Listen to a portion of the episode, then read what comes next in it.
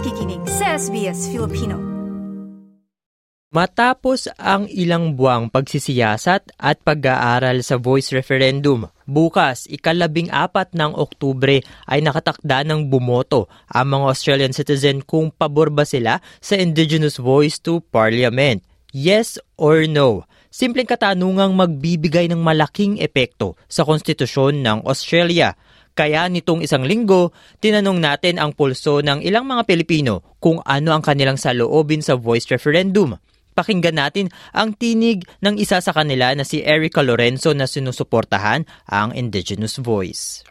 I think um, it's a very complicated situation or very complicated um, um, subject. Uh, siguro, I would rather, I would, I've seen people say vote no, and some people vote yes. I'm, I think I'm leaning towards voting yes. I think whether or not Australia needs change, and ha- that has to be applied.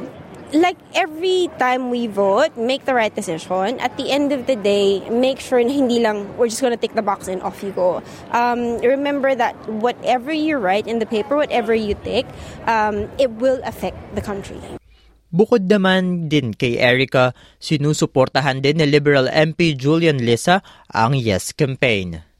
This measure will create structural change to ensure that we're no longer making policies and laws about Aboriginal and Torres Strait Islander people without consulting them. That should help us shift the dial and close the gap. Kabi-kabila mga opinyon kung dapat nga bang kilalanin ng mga indigenous sa konstitusyon ng Australia at kung dapat din sila maging bahagi sa mga pulisang gagawin para sa kanila. Bagay na hindi sinasang-ayunan ng ilang nakaupo sa pamahalaan. Pakinggan naman natin ang pahayag ni Senator Jacinta Price kung bakit hindi niya sinusuportahan ang referendum.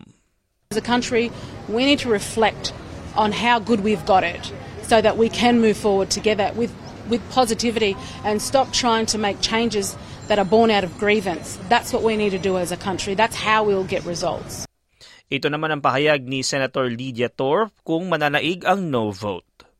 I see that as a victory for the black sovereign movement around this country who have resisted colonisation for over 200 years.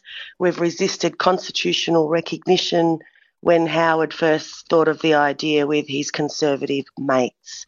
So this would be an absolute victory. It'll be a beginning of a real healing journey and a truth telling journey that this country must take before anybody makes any decisions on us without us.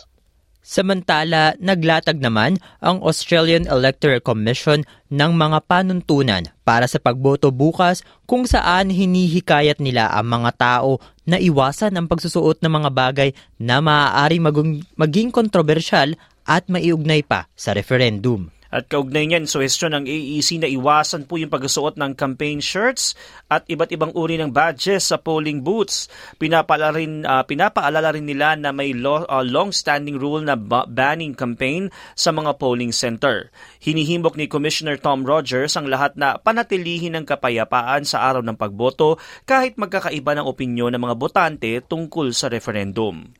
At marahil may iilan pa ring nagtatanong kung bakit nga ba mahalagang bumoto o dapat ipahatid ang inyong boses sa usaping ito. Pakinggan natin ang pahayag ni Moses Florendo tungkol dito. Ito ay compulsory voting, right? So, kailangan natin bumoto, kailangan natin mamili. So, dapat yung gagawin natin, eh, kumbaga, napag-isipan natin ng maigi, right? We are given this opportunity to um, make our voice heard, and we should use it wisely. This is an exercise in representation, right? So tayo bilang uh, minority, I'm sure marami tayong mga issues, problems, and gusto nating madinig, right? So, may we could make representations to our local member, uh, to whatever boards or government agencies. The same way din sa Aboriginal and Torres Strait Islanders. Ngayon, napakinggan natin na yung boses ni Moses Florendo na nakapanayam ng SBS Filipino. At para po sa mga impormasyon tungkol sa 2023 Indigenous Voice to Parliament, manatiling nakatutok sa mga ulat mula sa SBS Network kabilang mga saloobin ng First Nations sa pamamagitan po ng NITV. At maaari rin ninyong bisitahin ang SBS Voice Referendum portal www.sbs.com.au slash voice referendum para sa mga article, video at podcast na nakasalin sa mahigit anim na pong wika at Voice Referendum Hub sa SBS On Demand.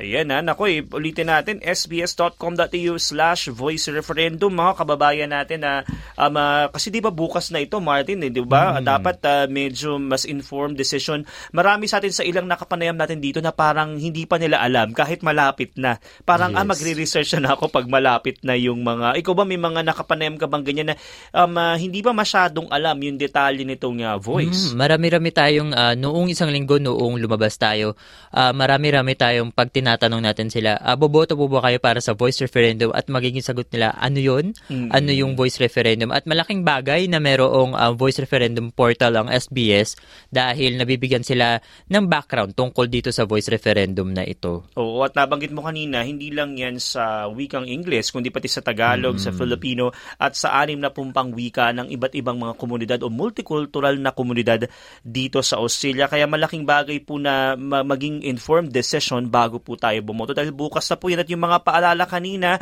eh baka po magsuot uh, pa kayo ng mga campaign hmm, shirts. mm, eh yun po ay hindi na allowed.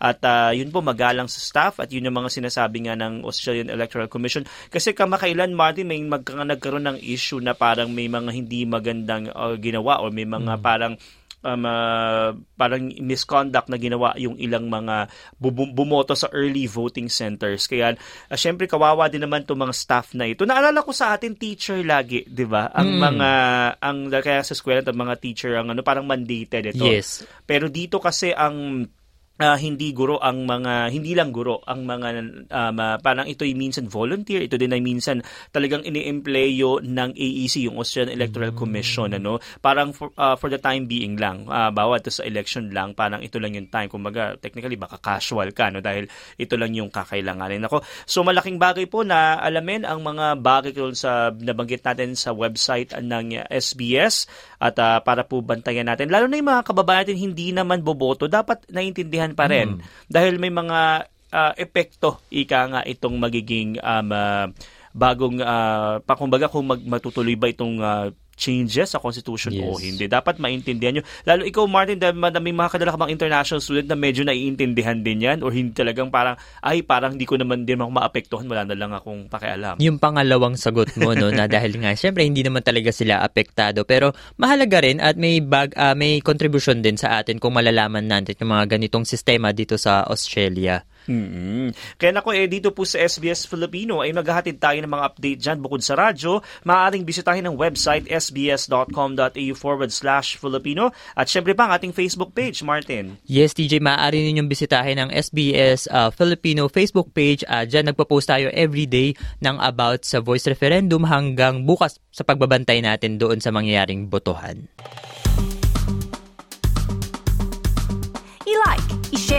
Mag-comment, sundan ang SBS Filipino sa Facebook.